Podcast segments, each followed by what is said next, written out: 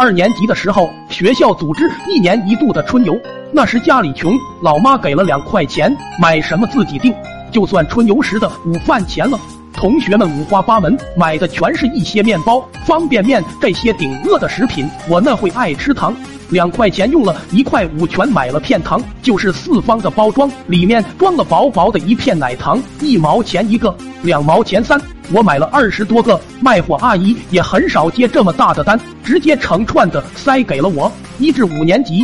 在全体师生兴高采烈的口号下，我们在一座离学校不太远的北山驻扎了下来。各个班级在山上表演节目，组织做一些游戏。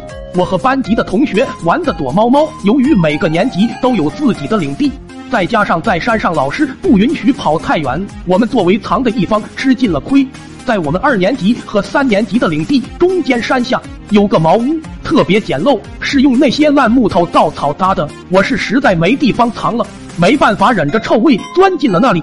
后来几个男同学找到这时，明明知道我在里面，这几个孙子调皮捣蛋，故意不进来，在外面开始晃茅屋。茅草屋自身就破，再加上每天风吹日晒，更是到了风烛残年。我在里面就看到屋顶簌簌往下掉渣子，想跑出去时已经晚了。茅房被这几个孙子在外面摇塌了，给我结结实实呼进了粪池里。他们在外面惊呼，我在里面也吓得叫了起来。里面的脏东西直接淹到我胸部，我狂喊着，乱叫着，慌乱的跑了出来。汤汤水水顺着我的衣服往下流，我发了疯一样往山上跑。那几个干坏事的孙子已经不见踪影，我当时也不清楚到底都谁干的。我肺都要炸了，浑身的恶臭让我的胃里翻江倒海。我从口袋里拿出我那一串糖，上面也沾满了粑粑。我把宁可我负天下人，不可天下人负我的格言发挥的淋漓尽致。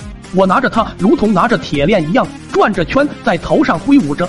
我从我们二年级根据地一路狂奔到六年级，所到之处，众人都惊叫着，纷纷闪避。本来有些拥挤的山路，瞬间变得宽阔。全校师生都傻了，有的被我使练轮到的，更是捂着肚子狂吐；有高年级被抡到屎的，都跑过来想揍我。但是刚到我三米远的地方，实在是没勇气再和我近身一战。我如同疯狗一样满年级乱窜，校长和主任命令同学们拦住我，但他们躲都躲不及，一个个对我如避蛇蝎。我跑到哪里，如同到无人之境。后来同学们都找到了窍门，主要是我身上太臭了，往往人没到屋檐儿，先飘了过来。方圆五米之内一直处于真空状态。我听着主任和校长还一直在那喊逮到我，更是气不打一处来，心说特么我才是最大受害者。我把那一串糖屎链子又在我身上粘了粘，然后甩着就冲着校长他们冲了过去。校长和主任看我气势汹汹跑过去，愣了好几秒。